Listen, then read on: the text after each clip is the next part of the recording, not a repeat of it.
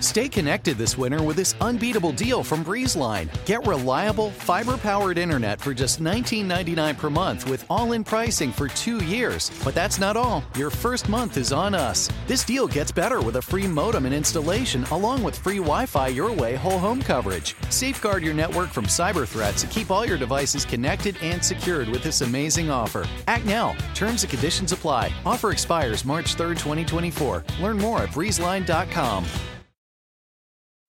Chief Justice, may it please the court. It's an old joke, but when an argued man argues against two beautiful ladies like this, they're going to have the last word. She spoke, not elegantly, but with unmistakable clarity. She said, I ask no favor for my sex.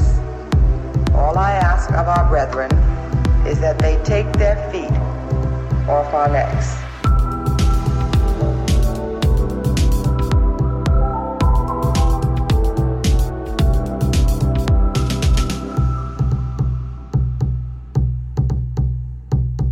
Welcome back, everyone, to Strict Scrutiny, your podcast about the Supreme Court and the legal culture that surrounds it. I'm Leah Litman.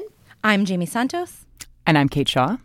And we have with us today a very special guest for a very special episode. So, this episode is going to be just limited to a recap of the Title VII arguments. There was so much to talk about with the arguments and the cases. We didn't want to give short shrift to it by just lumping it in together in a general recap episode. And so, we also decided to have on with us an incredibly special guest, Jay Austin, Senior Associate Dean of Enrollment and Financial Aid at Rutgers Law School. Most recently, Jay was the inaugural Dean of Admissions at UCI Law. He has decades of experience as the Chief Admissions Officer at several of the nation's top law schools. Jay, welcome to Strict Scrutiny. Thank you. Thank you. Um, so, Jay has spent his entire adult life shepherding nearly two generations to law school, and that work has required recognizing and embracing the narrative of each individual. And at the same time, Jay also lives authentically as a Black man of the trans experience. So, as we were thinking about doing an episode on Title VII, I thought who better to do this episode with than Jay Austin, who has spent decades shaping the community of law students and who I learned so much from um, at UCI when I had the opportunity to work on the admissions committee with him for two years. Jay's also willing to use his voice to speak on behalf of communities that have been marginalized, and in particular, the hate crimes and the violence experienced by the trans community, especially black trans women, in his view, has demanded that he use his platform to speak louder as a member of the trans community. So, Jay, thank you again so much for being on the show. Delighted to be here, Leah, Jamie, and Kate. So, Kate and Jamie, you were at the argument. Well, well, Kate was in the room. I was in another room. So, you know, for people who have not been to an argument at the Supreme Court, the room is shockingly small and it just doesn't fit that many people. And this is, of course, an argument that there was a tremendous amount of interest in. So, folks were lining up. This was a Tuesday argument. Folks were lining up to try to get regular seats in the courtroom beginning on Saturday. So, you know, three, four days before. Um, I so when I go hear Supreme Court arguments these days, I'm a contributor with ABC. So I go and sit in the press section, which is when you're in the courtroom facing the justices. Off to the left of the courtroom, kind of behind the benches that you see, um, there are a whole bunch of seats for members of the press, and um, but also tons of press interest in this case. So I was about four rows back behind thick curtains and metal grates, and so you know I couldn't see anything, not the courtroom, not the justices. Um, and I was surrounded by a bunch of other sort of folks with press credentials, some of whom were there for the first time. And so I actually didn't couldn't see anything and didn't know the justices' voices. So I ended up doing a lot of like people would be like, "Who's that?" And I would say like Gorsuch, Alito um, during the argument. So I was like kind of distracted uh, uh, for a lot of the argument. But anyway, so I was in the courtroom and I did hear it, but I did not in fact see the advocates or the justices. So, Kate, you and I probably had a somewhat similar perspective then. So, I uh, went and stood in the Supreme Court bar line. And the way that works is if you're a member of the public, there's a public line. Um, and usually, I think somewhere between 50 and maybe 75 or 100 people from the public um, uh, make it into the courtroom. Uh, and then for the Supreme Court bar line, typically, we usually see about three dozen, maybe more, who make it into the courtroom. This time, um, I showed up at 4:30 in the morning, which is earlier than I've ever had to show up, um, and I was only 25 people back, and I did not make it in. They did not make a lot of space in the courtroom for members of the bar. Um, there were a lot of people whose admissions were being moved. They were becoming part of the Supreme Court bar that day, and it basically took up kind of all of the spots of the bar. Um, and the part of that, that that was most disappointing to me, I mean, aside from not being in the room, is that um, most of the members of the Supreme Court bar who were there, were there standing there for a long time were members of the LGBT community. And so you have this, you know, massive group of folks who these uh, cases will obviously affect um, who weren't able to be in the room. But they do have a kind of overflow room called the Lawyer's Lounge where you can hear the argument, you just can't see it. So that's uh, so I did get to hear it in real time, and I did go, get a lot of the excitement from that. Um, and then, um, Kate, when you walked out afterwards, what were your thoughts? I had never been to one of these big, high-profile cases. You know, it was kind of a strange day because there were a couple of suspicious packages that were located near the court. We didn't get a lot of details, but basically led to the clearing of the plaza outside of the Supreme Court uh, before the argument. And that's typically where there's, you know, particularly in a case like this, just, you know, rallying, energy, signs. And so all of that was moved down about half a block. So, so when I got to the court, it wasn't, it was a very different scene than I anticipated. And then I wasn't outside for a couple of hours after the argument. Um, but it, it, felt sort of similar to I was at the court for the Obergefell argument. I mean, it's just there were there was just like a lot of energy. I think a lot of people, a lot of young folks, um, you know, folks who maybe hadn't been to Supreme Court arguments before uh, or were, in, you know, were invested in cases like this. Um, so it had, you know, a sort of a celebratory feel, which I think was the case with the um, Obergefell argument as well. Obviously, nobody knows how the case is going to come out, but the fact that um, it was a moment of, you know, kind of visibility and sort of community um, sort of resonated, I think, at least as far as I could tell, after the argument. Yeah, I went down uh, right in front of the courthouse right after the argument, and there were probably several thousand people there at that time, right in front. Um, and there were protesters, there were people celebrating. It's kind of all sides of the spectrum. Um, and also in the courthouse and in the courtroom, also, I think uh, Laverne Cox was there, who's a famous trans actress and advocate. Sara Ramirez, who is a queer actress from Grey's Anatomy. Um, so that was kind of interesting as well, having some star power in the courtroom. So let's get to the cases themselves. Yes. All right. So let's just jump right in. Um, so there were kind of three primary things the justices focused on and the advocates focused on. So the text of Title VII, the legislative history of Title VII, and the kind of pragmatic consequences that uh, some thought might result from ruling in favor of the petitioners in these cases. And I think let's start with the text because that is usually the very best place to start.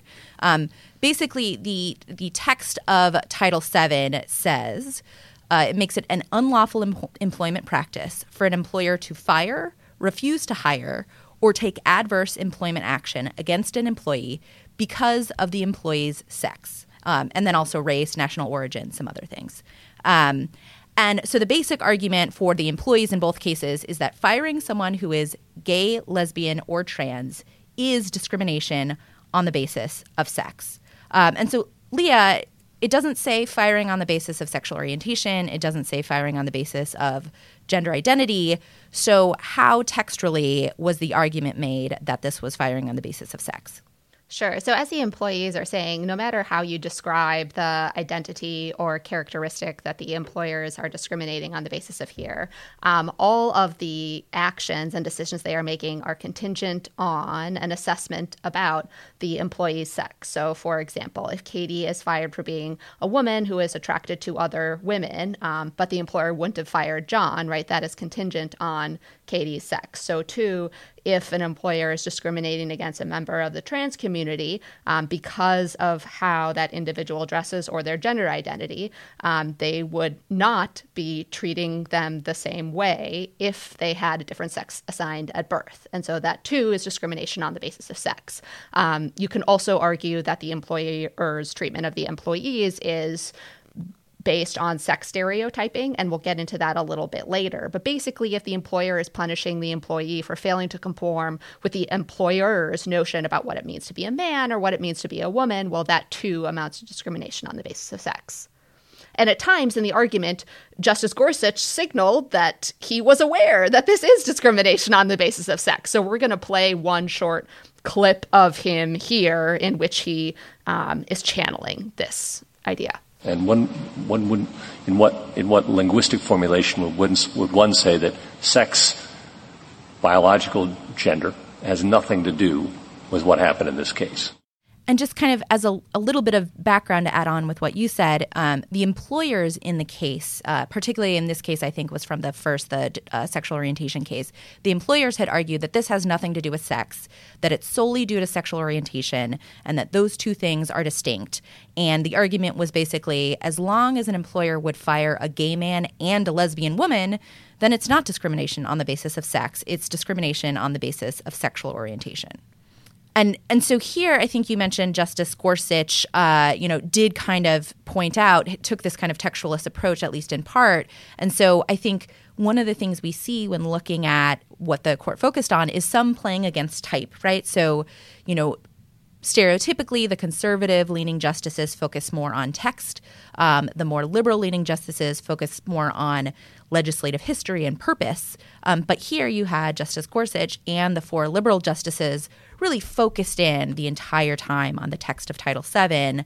Um, and you saw some of the conservative justices focused more on Congress's intent, which is, you know, did Congress specifically have in mind the two concepts of sexual orientation and gender identity in 1964?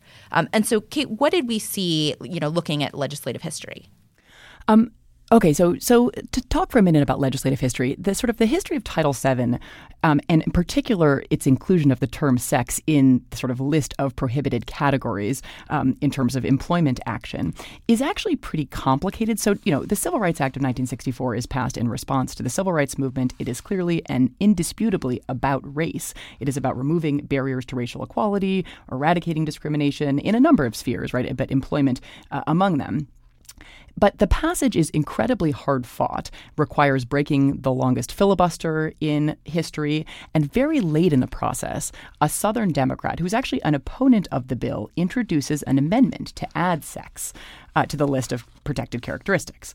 Now, for a long time, the view of the history of Title VII was that this was clearly a poison pill, that he was hoping to tank the bill um, and to keep it from passage by including this characteristic, thinking that maybe a majority of Congress might vote to prohibit discrimination on the basis of race in employment, but surely discrimination on the basis of sex would be a bridge too far.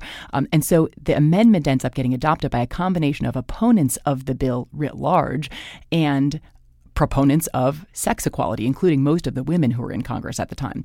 So this is kind of a long backstory, but it actually, I think, because it's such a sort of strange and circuitous route to inclusion in the Civil Rights Act, in Title VII, um, people don't actually focus on the legislative history as such of Title VII. So you didn't hear much. If legislative history is just kind of, you know, the prehistory of a statute, what happened inside Congress as the bill was being amended and debated, that wasn't really in the argument, you know, as such. But certainly, as you said, Jamie, legislative intent, what Congress in 1964 uh, might have intended um, was something that even some of the more liberal justices, right? Justice Ginsburg posed. I mean, I think she knows what she thinks the answer to this question is, but she posed the question. So, but what if, you know, the 1964 Congress couldn't have imagined um, that sexual orientation discrimination would be encompassed within the term sex or sex discrimination? Um, and I think that we'll talk a little bit more about the advocate's performance in a minute, but I think that in particular, Pam Karlan just ha- had a great answer to that, which was in some ways, that we've already crossed that bridge, right? So it is clearly the case. This court has recognized forms of discrimination as sex discrimination that couldn't possibly have been in the minds of the enacting Congress in 1964, like sexual harassment, right? So 64, these are the Mad Men days. Sexual harassment was rampant in the workforce, and surely people who voted to amend Title VII this way didn't imagine they would be outlawing sexual harassment as such.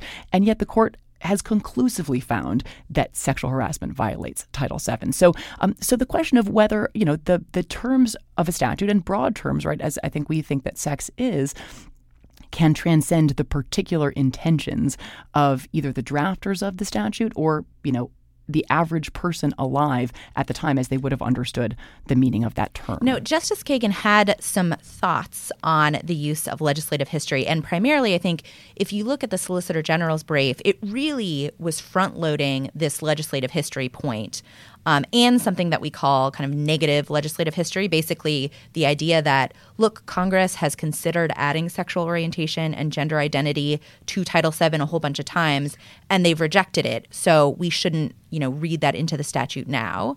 Um, and and so you know that was an argument that the SG's office made, um, and Justice Kagan had thoughts on the SG's argument. You talked about the history of, mm-hmm. of, of Title VII and some of the subsequent legislative history, and I guess what strikes me, and I was struck in reading your briefs too, is that um, the arguments you're making, I would say, uh, are not ones we typically would accept. For many years, the lodestar of this court's statutory interpretation has been the text of a statute, not the legislative history, and certainly not the subsequent legislative history.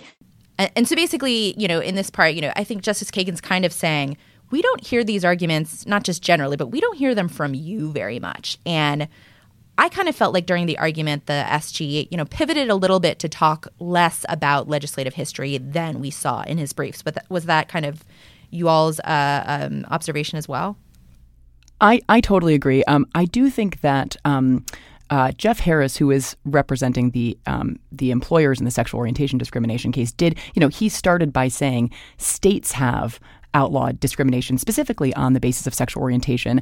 Um, you know, our adversary's argument suggests that it was unnecessary for them even to move to do that because the federal anti-discrimination law already prohibited. So so he's both talking about, you know, I think these unsuccessful attempts by in in the federal legislature to amend Title VII to explicitly include sexual orientation and gender identity, and also the fact that lots of states and localities have independently passed anti discrimination laws or ordinances that encompass sexual orientation and gender identity. And he's saying none of that would be necessary if they're right about what the statute already prohibits. Now, that's not totally right because Title VII doesn't cover every employer anyway. Um, but, but I think th- those are sort of two you know variations on the same argument, which is that none of these efforts, state or federal or local, would be necessary if Title VII already meant what the plaintiffs in these cases suggest that it means. Okay, so I think that we will probably come back to this idea about Congress's expectations later on, um, because this is going to be appearing in the argument again. But another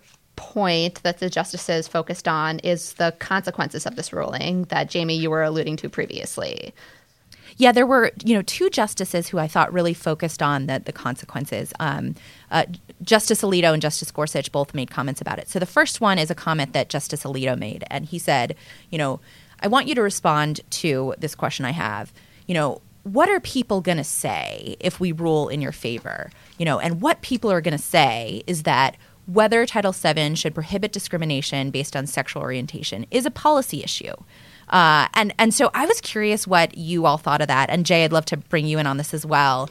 Um, the idea that the justice is thinking, what will people say if we rule in your favor? Is that something that we would typically see at a from a Supreme Court justice, kind of making that affirmative argument? Let me jump in. I think that the um, this was an area that was really troubling to me to hear about the thought that there might be social upheaval, because although, although I'm very pleased that the trans visibility in the trans community is is clearly the flavor of the month in terms of both the entertainment and fashion industry, um, but it's almost bittersweet and somewhat heart wrenching to know that so many members in the community continue to be to be to continue to, to be marginalized, and even in the states that have um, wonderful legislation protecting us in so many ways. But you know, the truth of the matter is, regardless of how this ruling comes down, that there will always be members from the LGBT community and the non-gender informing community who will continue to be fully participants in our society, in an employment area, our education areas. And so the court's ruling isn't going to change that. Um, but what I worry about is how the community is going to be supported either directly after this, uh, the oral arguments, and then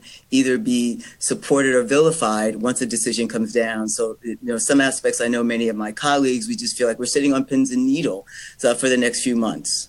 I, I want to play that clip that Jay just referenced about Justice Gorsuch noting the possibility of massive, massive social upheaval in the event that um, the court rules for the employees here. I'm, I'm with you on the textual evidence. It's close, okay? We're, we're not talking about extra textual stuff. We're talking about the text. It's close. A judge finds it very close.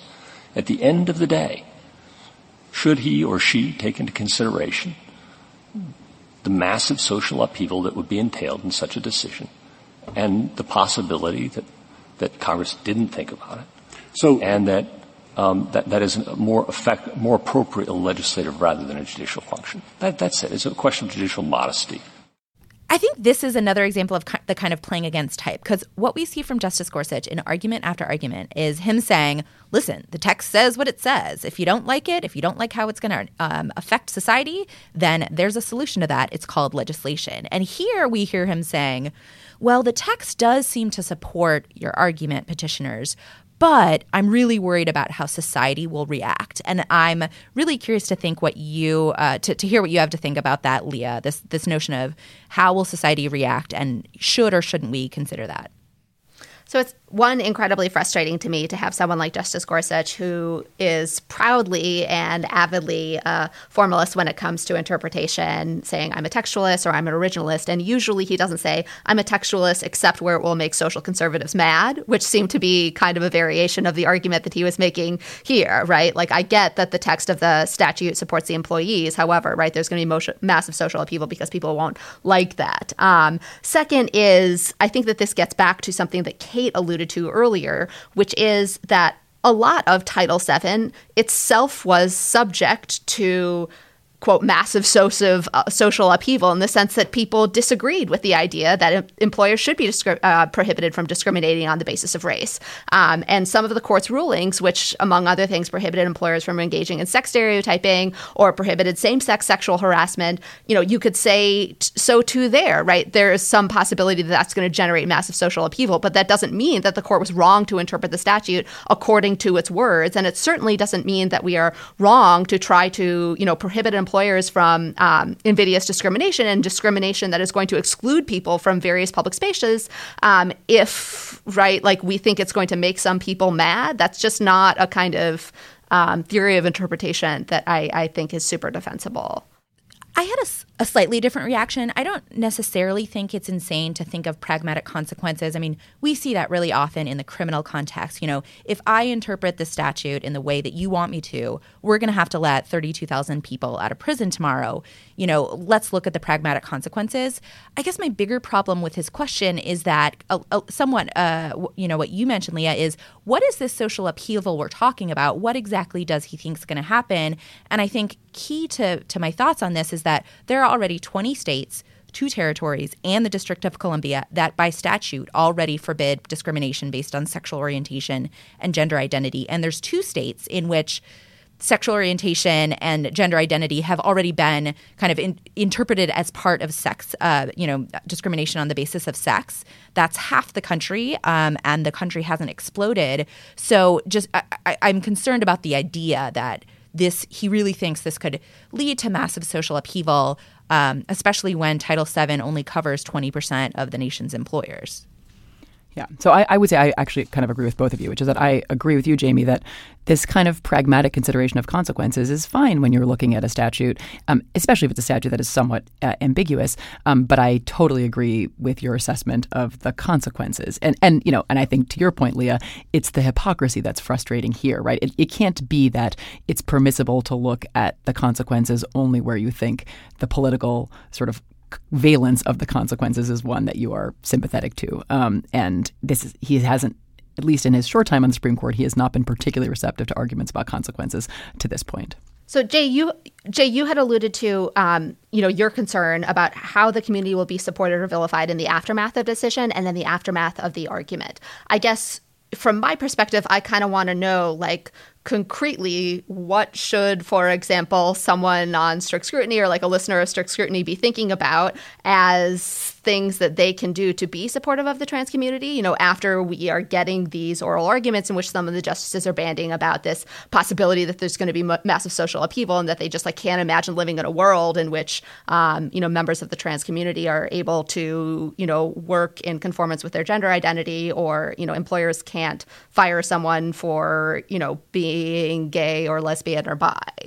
You know, the answer seems really simple, but I know it's a really challenging one for most of society and, um, and, individuals. But it's a question of, you know, how do you support a community that is already under siege uh, and has been historically under siege? And we, we've seen we've seen that play out in other times in our society. Um, but I think with, particularly with there's a it, it's a question of overcoming this level of fear that I think people have about um, either the bathrooms or the the community at large uh, and recognizing that you know we are your neighbors, your friends, your family, your colleagues, uh, and supporting them in the workplace, particularly. And that may mean something as uh, as simple as standing up you know, and we talk about being bystanders and how important it is to not be silent as a bystander, um, perhaps being an ally and recognizing either with your through your employer or through your academic institution or whatever space you occupy, um, that there will be people who who are along the gender continuum and are being more visible and vocal uh, and supporting them um, in these really difficult times. I mean, sometimes it's as simple as giving someone a hug and recognizing that they need to have that level of support. And so, if you have a platform and an opportunity to be vocal, um, you need to do it. Um, but it is going to be, I think, the um, the level of violence that is always um, perhaps part of the scenario um, and the landscape for a trans community is not going to go away. And it's how are we able to function within that? Some of that is just you know completely education, and some of it is just having a level of empathy that I think that's also been lacking. Can I ask you a question, Jay? Um, one thing I noticed in both arguments is that it seemed like all of the advocates and the justices looked at these two categories. So, you know, straight people and gay people, um, transgender people or trans, you know, members of the trans community and cisgender people, or as many members of the court called it, non transgender people. And it was this very binary approach. But that's not actually how the world works, right? Like for gender identity and for sexual orientation, there is generally a continuum. And some people might fit in one part of the continuum, you know, at one point, and later in their life or other parts of their life, they might fit on another part. And it was troubling to me that it was just so binary. Um, and I think, especially when looking at the transgender case, if you look at you know, um, someone, you know, sex stereotyping someone who's effeminate, you can't fire them from being effeminate. But the line from can't fire them to, for, for being effeminate to, you know, to being um, uh, non-gender, gender non-conforming, to being to identifying as trans, seems like such kind of shades of difference. Um, so I was curious about your thoughts on the kind of binary approach. It seems like uh, was kind of overwhelming the arguments. You know, I mean, we've all been socialized in this society and to think in terms of the binary, and I think challenging people to think beyond that. And, and you're absolutely right. I mean, one day uh, someone may identify as as one uh, point on the continuum, and it's another day of something else. And I think that's particularly true as you know, being on these college campuses, uh, and we're seeing uh, the gender fluid, fluidity being much more prevalent in terms of how younger people are seeing themselves. Um, some of the the language that the justice justices use was, was pretty interesting to me. I think on some level it showed a level of of, of information uh, and understanding that I didn't anticipate. On the other extreme, I could see where also it may be cringe sometimes. And I thought, wow, they're not using the right words. And so part of that means you know, understanding the language and understanding how people may request to be identified. And that, you know, going back to Leah's question about how do you support communities, just understanding the language and embracing the language is, is one really forward facing thing to do um, to help people understand where they are and, and, and where they are at that particular minute. And that's not necessarily just the use of the, the pronouns per se. That's great, Jay. And I think that's a perfect segue to something that we wanted to kind of drill down on a little bit deeper, which is, yeah, sort of the justices and the advocates' use of language in this argument. Um, and in a case like this, you know, it's you always will kind of read closely the language the justices use, um, in part because it signals things about how they understand the players and the issues in the case, um, in part because the court has a role to play in shaping discourse, right, whether it wants to or not, um, and in part because this is the first time the court has discussed these issues, uh, in particular of discrimination in the trans community. It has had cases involving sexual orientation discrimination and statutes of the Constitution, but but this was a, a new set of issues in many ways for the justices. So I think we were all watching very closely to see how they would kind of respond, to see what kind of language they would use. so I would say that in all, this argument was a mixed bag. So I think there was, Jay, as you were just alluding to, some genuine effort. Um, there were some failures and some missteps.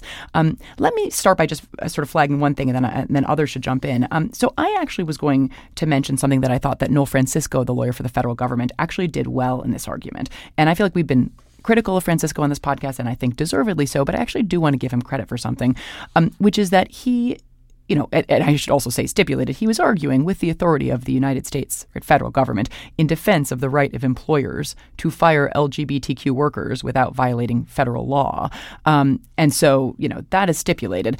The, the, the one thing I do want to say that I think that he um, did well was that he used the term cisgender, and he used it very comfortably, right? There weren't audible air quotes when he used it. And David Cole, who was the lawyer for the transgender plaintiff, um, didn't, right? He said, I think Jamie used this term before, but he said non transgender Justice Kagan also said non-transgender. Not that I think um, it didn't that that didn't strike me as problematic, but cisgender is just you know kind of a powerful term you know, and it's only been really widely used for, I think, about a decade, although there's some uh, earlier academic work. But it's powerful because it gives a name to a category and an experience that has long been treated as so natural that it doesn't even need a name, right? Like for some people, for most people, sex assigned at birth and gender identity align. And that is one way of going through the world, and it has a name, which is cisgender. And for some people, there's a divergence, and lots of those folks identify as transgender, and that's another way of going through the world. And it just, it's like a nicely destigmatizing sort of term, and I wanted to credit him for using it. Um, I totally agree so, with that. Yeah, I was so very um, heartened by it as well. Yeah, um, and and I don't think anybody else did in the argument. Okay, so that's just one thought on one of the advocates. Um, what about the justices, Jamie? What did you think of the justices' use of language? How'd they do? Similar to you, a mixed bag. Sometimes even within the same person. So um, one thing I noticed that the chief kept saying, which was disappointing to me, is he kept referring to biological sex, um, as opposed to what the um, petitioners called sex assigned at birth. So the, the notion is, you know, if people have this idea that there's biological sex and then you change you are different from your biological sex it, it is stigmatizing itself versus sex sex assigned at birth based on you know visible physical characteristics uh, it, it kind of shows that we as a society actually assign a sex. It's not something that is necessarily inherent or necessary. It's a step that we take. Um, and so the chief kind of said over and over referred to biological sex and then also referred to um, a transgender woman as a transgender man transitioning to woman. And so let's play that clip really quickly. In other words, if uh, the objection of a, a, transgender man transitioning to woman uh, uh, is that he should be allowed to use, he or she should be allowed to use the women's bathroom. Now, how do you analyze that? So that was kind of a bummer to me. I, I, just kind of wish that the chief had made a little bit more effort to kind of educate himself about terminology and um, vocabulary. Um, there were two parts that I remember in the moment jotting down from Justice Kagan and Justice Sotomayor that I was really impressed with. Um, the first, I saw uh, Justice Sotomayor you know, took a pause for a second and made sure she was appropriately using the term transgender woman. And then similarly, Justice Kagan, in another part of the argument, after she had several times used the term biological. Um, you know, biological sex. Uh, I think she noticed that um, David Cole from the ACLU kept trying to gently correct that. And so there was this one part where she kind of awkwardly paused for a second and then correctly used the term sex assigned at birth. If she uh, uh, uh had not been uh, a bio, if she had not been assigned at birth, the sex that she was assigned at birth, she would have been treated differently. So, so I, I, I, like to see people struggling and making an intentional effort to use culturally appropriate terms. I think it, it's really useful, and, and so I appreciated seeing that from both of the justices. The, the use of the terms, um, to me, is a, is a form of a, a micro affirmation as opposed to a microaggression when you misuse the terminology. And so to see the justices to both stumble but also make the attempt was a, was a really powerful statement. And that's actually actually the kind of, um, of statements that we as individuals and we as a community continue to need to make towards a trans communion, gender nonconforming, is recognizing that there's a level of um, affection that can be displayed towards the community by using the correct language uh, and not always waiting to ask people how they want to be, uh, what's the terms that they want, but taking it on ourselves to educate ourselves and use the correct terminology. So that was, a, to me, that was a really powerful moment, even though there were stumbles in it.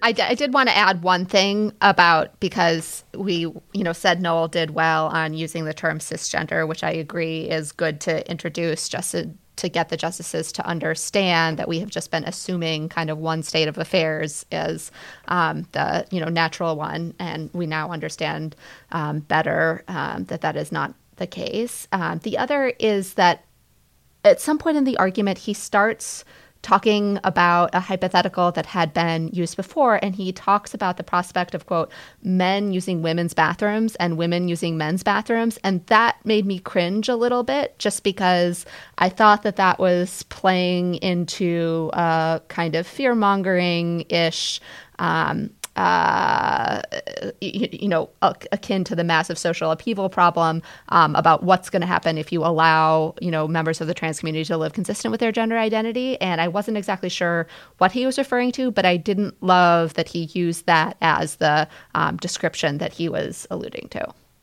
Um, another thing that you mentioned, Jay, is you know the, notion of certain t- terms being imposed upon people being uh, versus ones that they themselves have chosen. One thing I did notice is that Justice Sotomayor repeatedly used the term homosexual, um, which uh, is not a particularly culturally sensitive word. It's not a slur necessarily, but you know, it's a, a, and please correct me if I'm wrong, but I believe that the kind of derivation of that term is it's the term that was used to refer to gay and lesbian people back when um, it, when being gay or lesbian was considered a mental mental illness. I think it was the term that was used in the DSM. Um, is that accurate? That is actually another another term that always that struck me too. Was there were a couple of reference to to women lesbians? Yes. Right and that was also, and I thought, mm, okay, well, I guess uh, that's another term that uh, they quite didn't have an understanding of.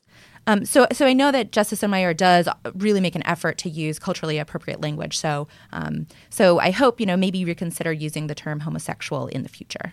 Um, and so, Jay, you kind of mentioned that you know why the use of language matters.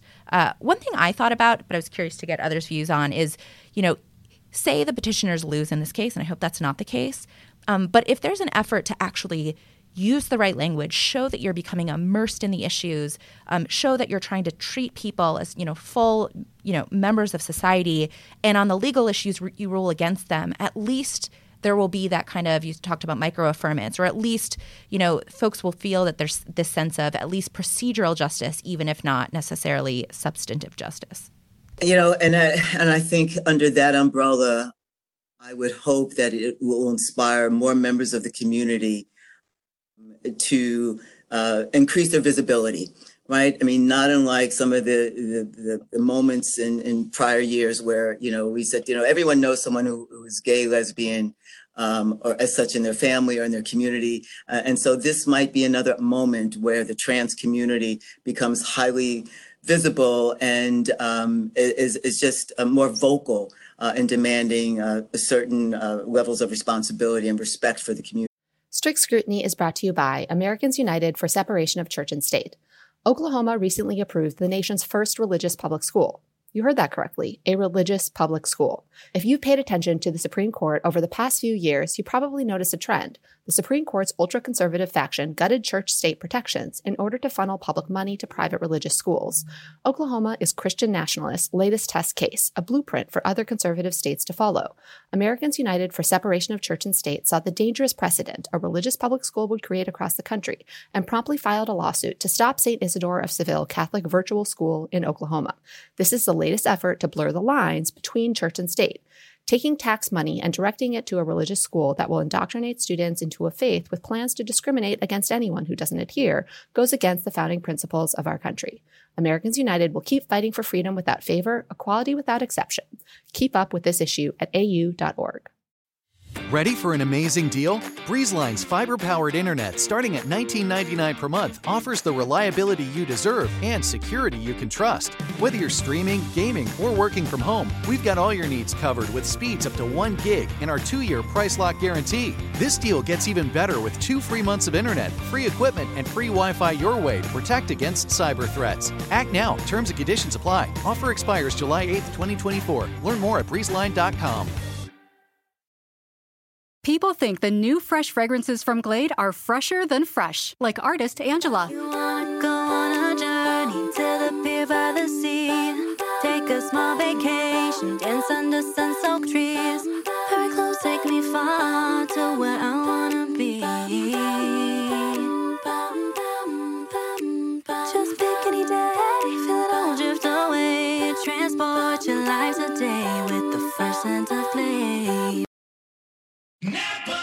Silence is golden, especially when it comes to brakes. That's why Napa Silent Guard are built to be one of the smoothest and most quiet brakes on the market. Made with fiber reinforced shims that eliminate noise for the life of the pad, rubber coated hardware for a better fit, and quality design that meets and exceeds OE performance. Silent Guard brakes deliver the stopping power drivers demand. Available now at Napa locations nationwide.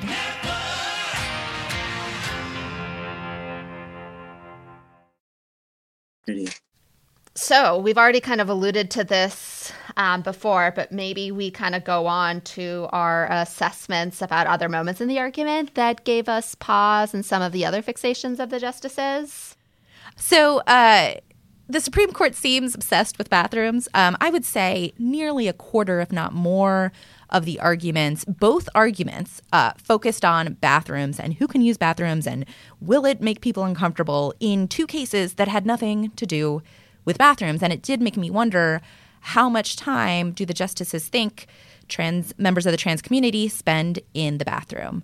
Um, I think you know in the Harris case, the the case about uh, you know uh, trans members of the trans community, it took the chief justice exactly one second, I think, to turn to bathrooms. His very first question was, "But what about bathrooms?" And he framed this as a, a question about work requirements, which kind of befuddled me. Um, so let's play that clip. It, does that argument hold up when you get to specific work requirements? Uh, in other words, if uh, the objection of a, a, transgender man transitioning to woman uh, uh, is that he should be allowed to use, he or she should be allowed to use the women's bathroom. Now, how do you analyze that? Um, Kate, in the courtroom, did it seem like people were having any kind of reaction to the ongoing discussions of bathrooms? Or I know in the lawyer's lounge, people were kind of like, are you kidding me? Are we still talking about bathrooms? Yeah. I mean, especially when we were talking about the, I mean, neither case was remotely about bathrooms. Um, but at least if we're talking about people using bathrooms consistent with their gender identity, you can at least see the kind of conceptual link in the transgender case. In the sexual orientation discrimination cases, it was completely bizarre that the justices kept asking about bathrooms. Um, and, and it did sort of, you know, it's this is not something that necessarily comes out of the blue, right? Like bathrooms have been used as a reason to exclude marginalized groups from public space for decades. So there's this very ugly history, right, of the invocation of bathrooms in civil rights struggles. Um, and so it did a little bit feel like it was tapping into all of that.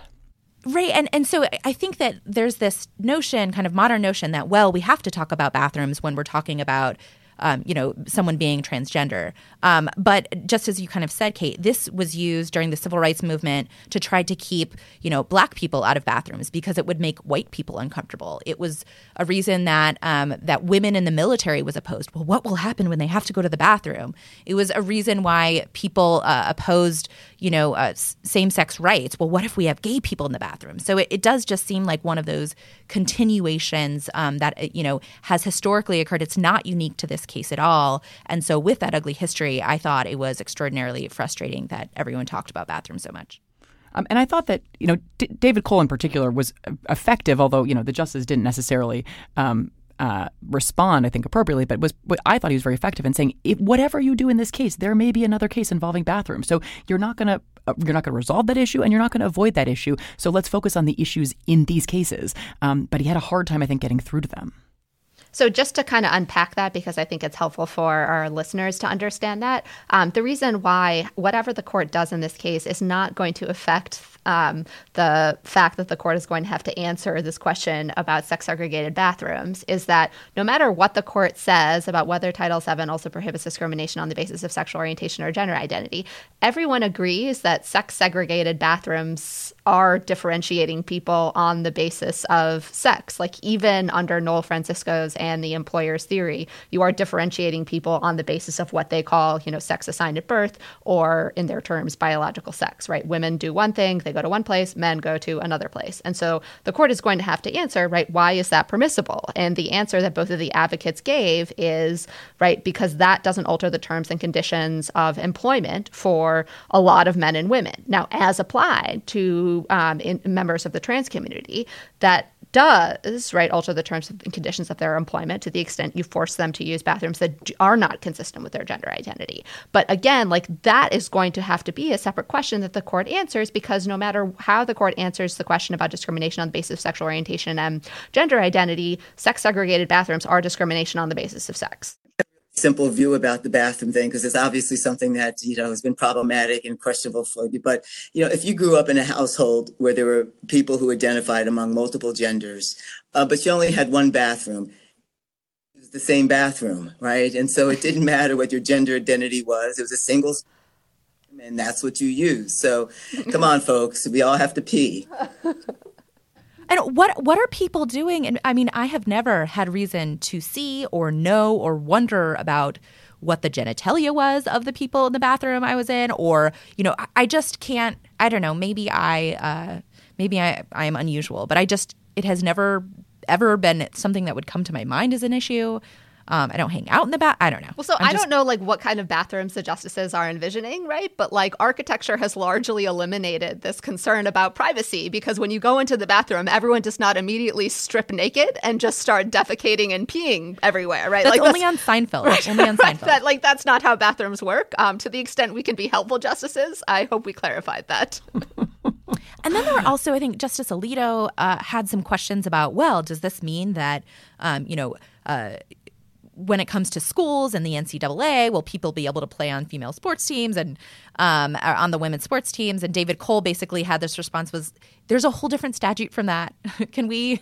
That's a, under something else. Can we please move on and talk about what this case is about, which is a person being fired solely because they identify as uh, their gender identity does not match their sex assigned at birth? Can we talk about that issue, please?"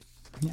Um, okay, so I want to make sure we have a couple minutes to, to, to, to, talk a little bit about any thoughts that we have that we haven't yet expressed about how the advocates did.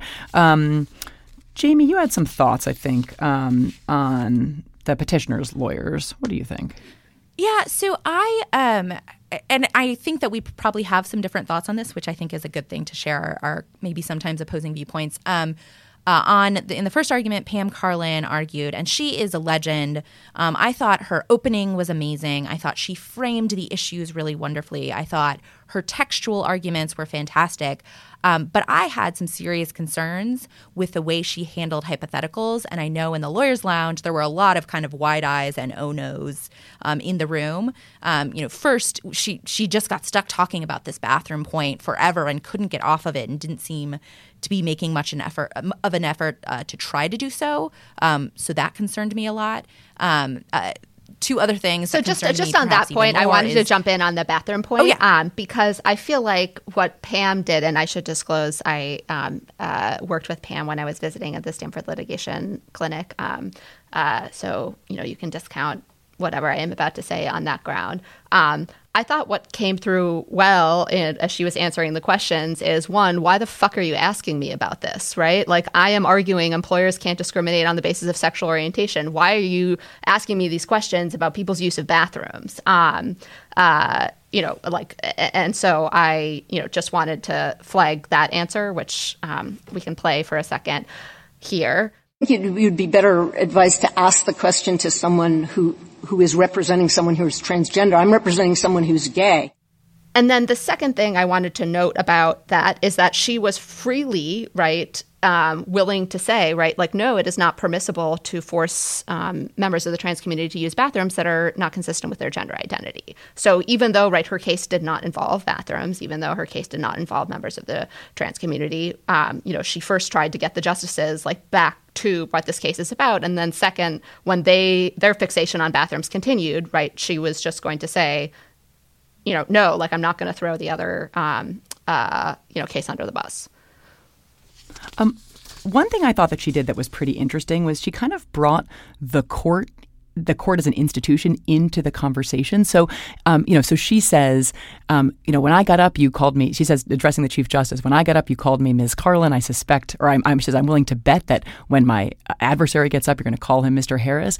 Um, and so, you know, she's sort of trying to make the point that gender differentiation uh, happens all the time, but that a lot of it is not harmful. And it seemed like she, you know, and so like I'm not hurt by being called Miss Karlan, and you know, lots, most people may, probably aren't either. Um, and it's not like, it's a little bit responding to the social upheaval point, but it like, I think the justices are a little uncomfortable in sort of being reminded that they live in this kind of social and cultural ecosystem, that they're part of it. You know, I, I kind of felt like it was a bold move. Um, it was, again, meant to sort of illustrate the innocuousness of a lot of sex differentiation, but I worried that it had this kind of unintended effect of reminding them of the prevalence of sex differentiation in a way that was going to make them nervous about what they were going to upend. Um, potentially, and again, I, I think for the reasons that we've discussed, lots of questions remain open regardless of how they decide this case. But, you know, the Chief Justice then, after she says, I'm sure you're going to call my opponent Mr. Harris, she sits down and the Chief says, Counsel, and he gets a little bit of a laugh. And then Harris, instead of responding, uh, you know, just beginning his argument, he says, Mr. Chief Justice, and may please the court, and he gets an even bigger laugh. And it was like this. Oh, right, it, we used they used to all be Mr. Justice until Justice O'Connor joined the court, and for some reason, when we have a, finally a female Chief Justice, then the Mr. Chief Justice will fall by the wayside, rightly. Um, but it was a bold and interesting choice, I think, to bring the court into the conversation, and I'm just not sure if it worked. So there's another place where I thought that it did not work and it made my head explode. Um, and that was when um, uh, Pam Karlan brought up the idea of different dress codes as being socially acceptable. And she affirmatively offered the following example. I know. We can talk absurd examples. No, we but can I can, real world I'll examples. give you a real world example, which is it probably doesn't violate the dress code to require men and women and business events for the women to wear skirts. But if you required a female telephone lineman to wear a skirt.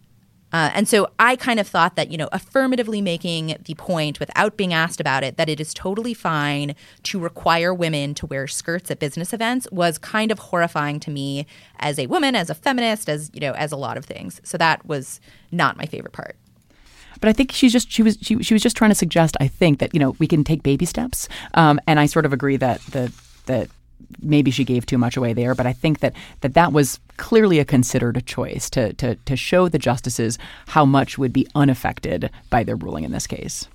And then the last part that happened kind of very uh, at the end of the argument, that Justice Alito had this hypothetical that was just, I think, is kind of an insane hypothetical that will never happen. But he said, what if an employer didn't hire someone because they were gay, but the employer didn't know the applicant's sex? Uh, um, could that be couldn't that be discrimination based on sexual orientation without being a subset of sex and you know the petitioner's argument all along is that discrimination based on sexual orientation necessarily is discrimination based on sex and the respondent's argument is it might not be. Sometimes it might. Sometimes it might not.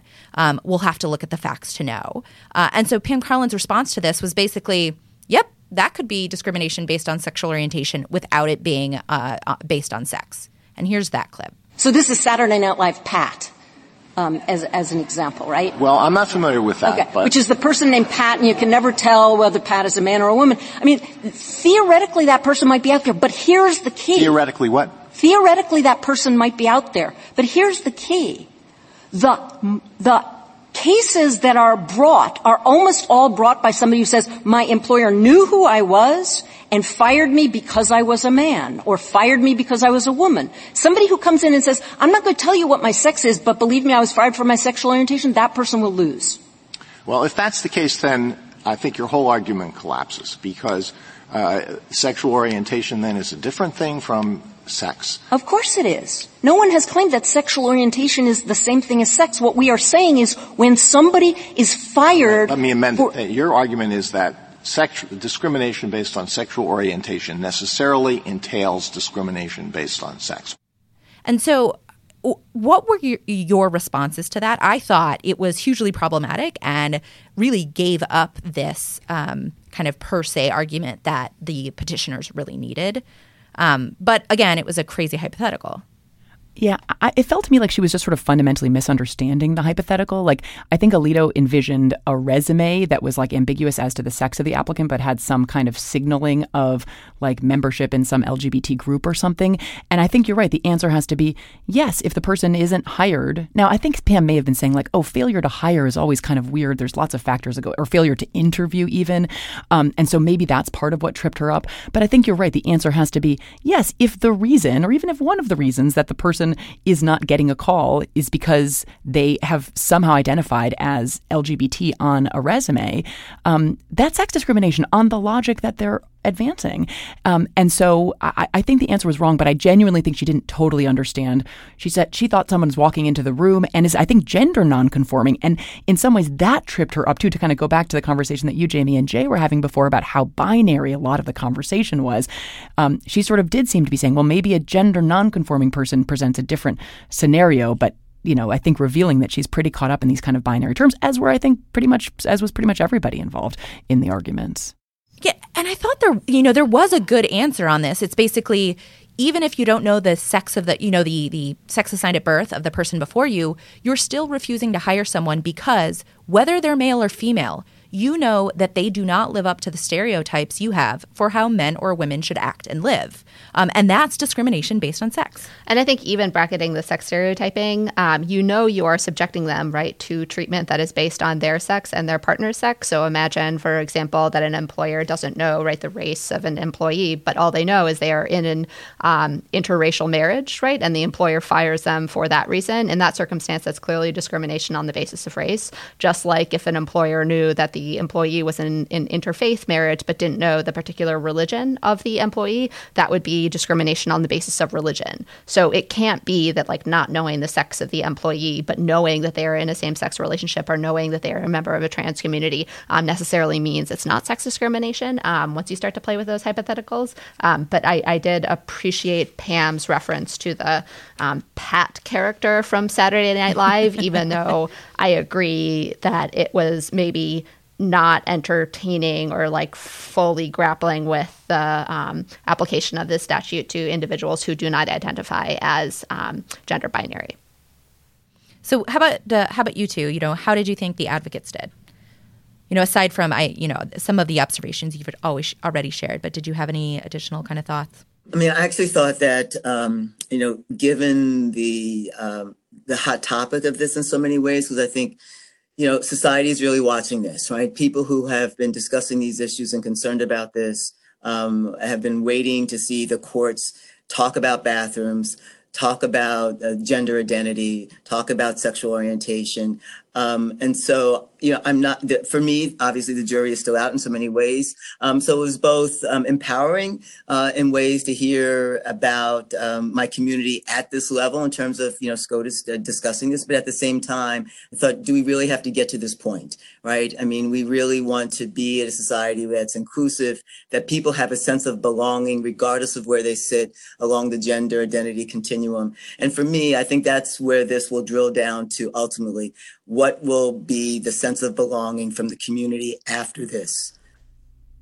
So before we wrap, should we should we go make sure we talk for a couple of minutes about the kind of the you know the implications, what's next, sort of regardless of how the Supreme Court rules in this case. I don't feel like I can make any bottom line predictions. This is such a hard one to read. I think that Justice Gorsuch seemed genuinely to be open, but I don't know yet sort of enough about him at oral arguments to predict anything. I, I assume that he will side with the employers at the end of the day. Justice Kavanaugh, who I thought was kind of the person to watch going in, said almost nothing. Um, and and you know and, and the chief i thought seemed much more sympathetic to the employers particularly in the gender identity case i thought he seemed a bit more open in the sexual orientation cases um, but but i think this is a really hard one to call so i don't have any good predictions to make Yeah, so I guess I am not particularly optimistic, um, in part because of this clip I wanted to play, which is, you know, I agree that of the conservative justices, the one who seemed to be understanding the textual argument on behalf of the employees was Justice Gorsuch. But there was this moment where Justice Gorsuch was asking David Cole, who was arguing on behalf of Amy Stevens, um, about the um, uh, implications of ruling in her favor.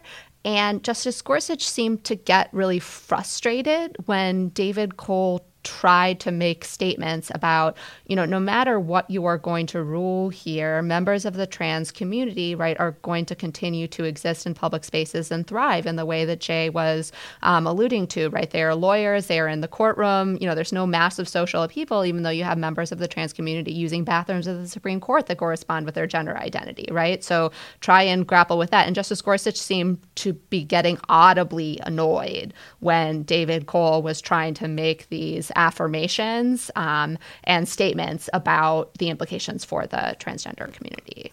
There are transgender lawyers in this courtroom of, today. Of course there and are. The tra- That's and, not the question, and, Mr. No, Cole. Mr. This, Cole, the question is a matter of the judicial role. So, first of all, federal courts of appeals have been recognizing that discrimination against transgender people is sex discrimination for 20 years. There's been no upheaval.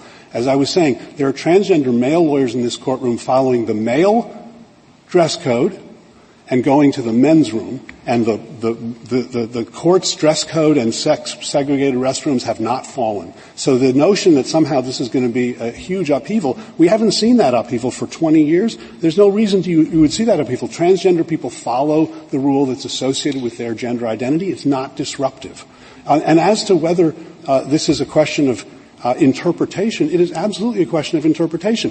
How in the world can the court interpret Title VII to say that Ann Hopkins can't be fired for being insufficiently feminine, but my client can be fired for being insufficiently masculine?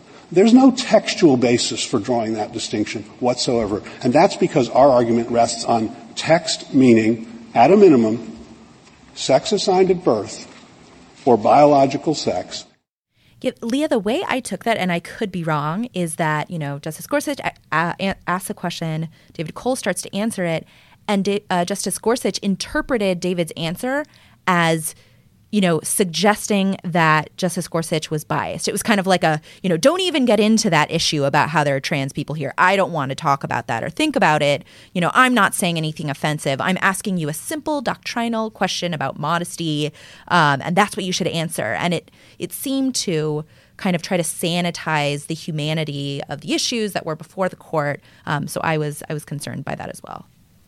Um, so one thing that we previewed on this show before is what happens if the court rules for the employers, and specifically what will be the implications for the sex stereotyping theory of discrimination. Um, the Solicitor General and employers' briefs had questioned whether sex stereotyping as such was a violation of Title VII.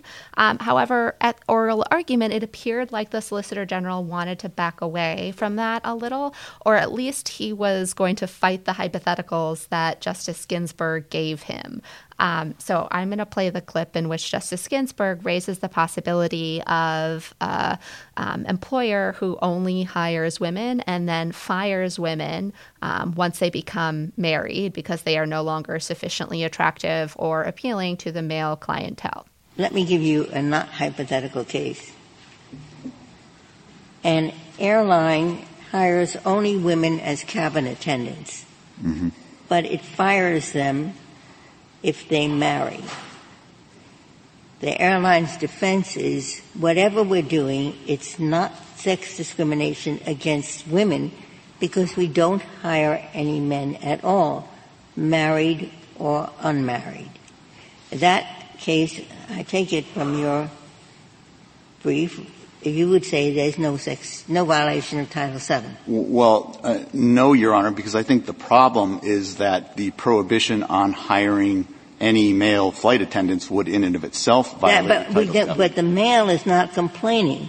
The complainant is the woman who was fired because she married. Okay, so the then... male complainant might have a very good case, but my case right, is my, the woman. And my problem with the hypothetical is that the way it's constructed, uh, there is, you know, presumably no men that have the job in the first place. Now, if you say that in theory men should be able to have the job, then the question would be, would you also have fired men who were married? And if you only fired women who were married but not men who were married, that would plainly be a violation of Title VII because you're treating similarly situated people differently. But to finish General, my answer that, to that's Justice... an impossible idea to, to put into practice by taking out the sex. Um, may, may, I just uh, continue yes, with it? The hypothetical is not hypothetical. It's Sprogis against United Airlines. Mm-hmm. And it was given and not challenged that they didn't hire men as cabin attendants. Right. But they fired this woman because she married, because she didn't look like Cheryl Flyme. Right. Once she married, she wouldn't be attracted to the male passengers.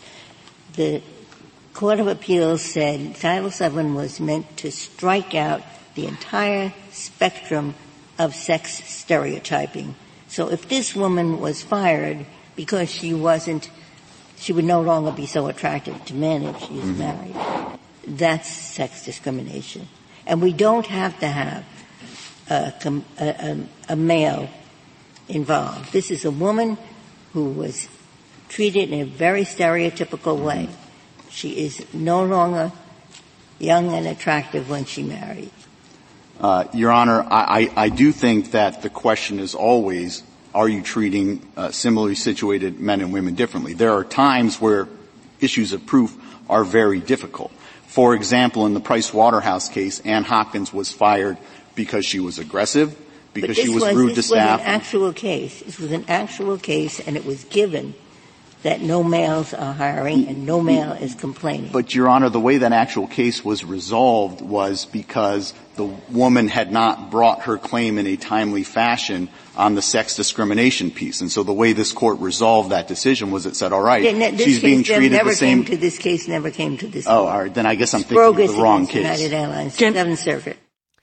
The reason this hypothetical is interesting for the employer and federal government's theory is that the employer and federal government are arguing you can only determine whether there's sex stereotyping or sex discrimination if you find a quote similarly situated man or woman who is treated less favorably than the comparably situated man or woman. And in Justice Ginsburg's hypothetical, the employer has no similarly situated men because only women are flight attendants. As it happens, that's also true of one of the cases here. So in Bostock, the employer only hired men as skydiving instructors. So when you have a workplace like that, um, Justice Ginsburg is raising the possibility that under the federal government's and employers theory, you're not going to be able to have any sex stereotyping theory of liability at all because you're not going to have a comparator to compare the disadvantaged employee to you know, I, I, wasn't sure. I wasn't sure how to read uh, exactly what um, the Solicitor General was saying here, but I, I, think you're right, Leah, that he did seem to be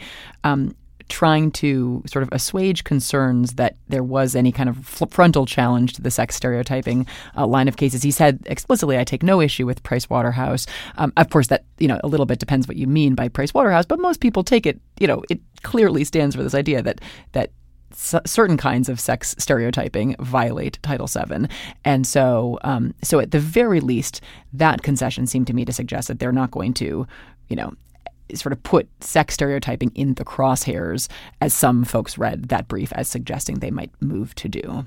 Yeah, it seemed like Francisco was basically saying sex stereotyping is relevant only insofar as it demonstrates that similarly situated men and women would be treated differently, um, not kind of per se that it is dispositive of discrimination based on sex. Um, and I thought that's a difficult kind of line to draw, especially when you uh, note the case that you talked about, Leah.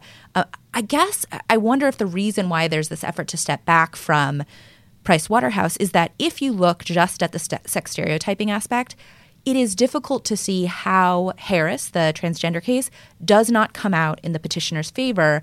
Um, and I'll say I find the comparator argument more difficult. But on sex stereotyping, you know, if you have someone who is a man and he's seen as effeminate and he likes sewing at work or, or he likes knitting at work on his break, and he is fired for doing that, and that violates Title VII, then how can you intellectually honestly argue that then if he identifies um, as a, a member of the female gender, then that doesn't violate Title VII. It's just further along on the continuum of having uh, characteristics that someone thinks shouldn't be associated with uh, with what they perceive the person's sex to be.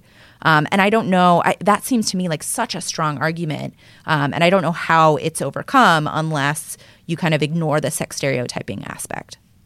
Yeah, there's a question that's left with me from all of this, um, and that's it's you know as a man of the trans experience whose legal and social identity is now no different than say a cisgender man. If someone finds out that I was a fab, which means a female assigned at birth, and chooses to discriminate me on that basis, you know, that's a question I have. I'm not quite sure in terms of, you know, whether it's sex stereotyping or gender identity stereotyping. Um, what does that mean? And so, uh, you know, I, I, I, there's not, I'm not looking for an answer, but I'm saying, but that's where I'm left with the question from all of this. And I, I have no doubt that, you know, um, other members of the trans community are, are feeling the same way. All right. So that probably wraps up all of the time we have for this particular episode. Um, anyone want to offer any other final predictions or thoughts? I have one or maybe two, but you all can go first. Oh, just that you know. So so if the um, the, the kind of conservative bloc on the court is successful and you know there are five votes to turn away these discrimination claims, I, I think it'll surely be at least in part on the basis that this is an issue properly addressed in the legislative arena and that Congress is the right audience for these arguments. Um, I disagree, right? I don't think that's the way the court should come out, but I will say the court has you know, issued opinions that take an, I think, unduly narrow of the read of the scope of Title VII before. Like the court once found that pregnancy discrimination wasn't sex discrimination because it distinguished between pregnant persons and non-pregnant persons, and the latter category had women as well as men in it. Um, and you know what? Congress fixed that, right? It did pass the Pregnancy Discrimination Act to clearly encompass pregnancy discrimination within the reach of Title VII. Now, I think that we have a pretty gridlocked and dysfunctional Congress. So I think it's hard to um, have as much hope as you maybe it did in 1978 that the Congress is going to take what I think will be an incorrect decision by the court if in fact it comes out this way and correct it. Um, but there is a history of this kind of dialogue between the court and Congress on Title VII in particular. So I would say that to the extent that there has been a lot of energy mobilized around this case, um, it would be important to sort of to keep it moving and just to sort of to, to direct it at the legislative arena. Um, again, not to offer that as a reason for the court to find um, in the employer's favor, but as you know something constructive to take away um, uh, should the arguments fail before the court. No, instead, the court is going to offer as a reason that Rick Perry made them say that discrimination on the basis of sexual orientation and gender identity isn't discrimination on the basis of sex. No, Leah, they. Oh, that's it, the new enforcing the Voting Rights Act. I love they it. have to interpret they have to interpret Title VII to not encompass gender identity and sexual orientation because that's the only way they can effectively enforce the Voting Rights Act. For those of you who don't follow me on Twitter, um, uh, I am obsessed with the Voting Rights Act and that justification. Um, so uh, you know, the other o- only other question we're really left with is what is going to happen to Justice Breyer as German police officer. So perhaps we'll play that clip and just leave you there. Is there, in my mind, there are three basic parts to this case on the other side. The language, you've dealt with that. The parade of horribles, you've dealt with that. And the third one is the one that Alito is bringing up in one form. As it comes out of the, out of the briefs, as I read it in your opponent's brief, I would put it in these terms. Imagine a statute that says policemen da da da must pay damages. Passed a long time ago. That doesn't apply to German policemen. Doesn't apply to what? To German policemen. The meaning is the same. German policemen are policemen. But the statute doesn't apply to them. How do we know?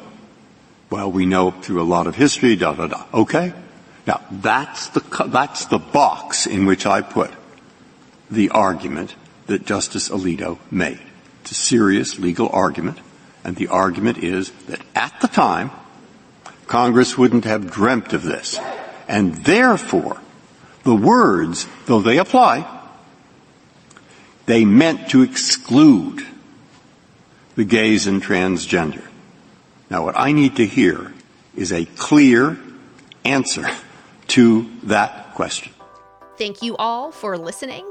Thank you to our producer, Melody Rowell. Thanks to Eddie Cooper for making our music. And if you'd like to support the show, please feel free to get your merchandise at our website, strictscrutinypodcast.com, or become a Glow subscriber at glow.fm forward slash strict scrutiny. Thanks all.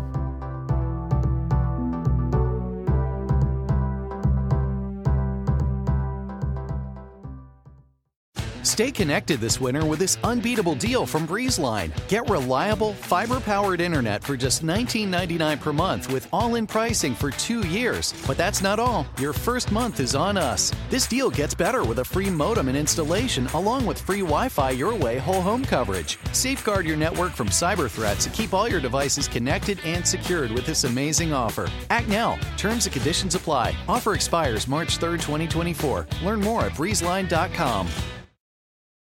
Sofas, recliners, love seats, everything is better in leather. Discover the new leather collection at Ashley, where bold meets durable. And wait a minute, who's been finger painting on the couch again?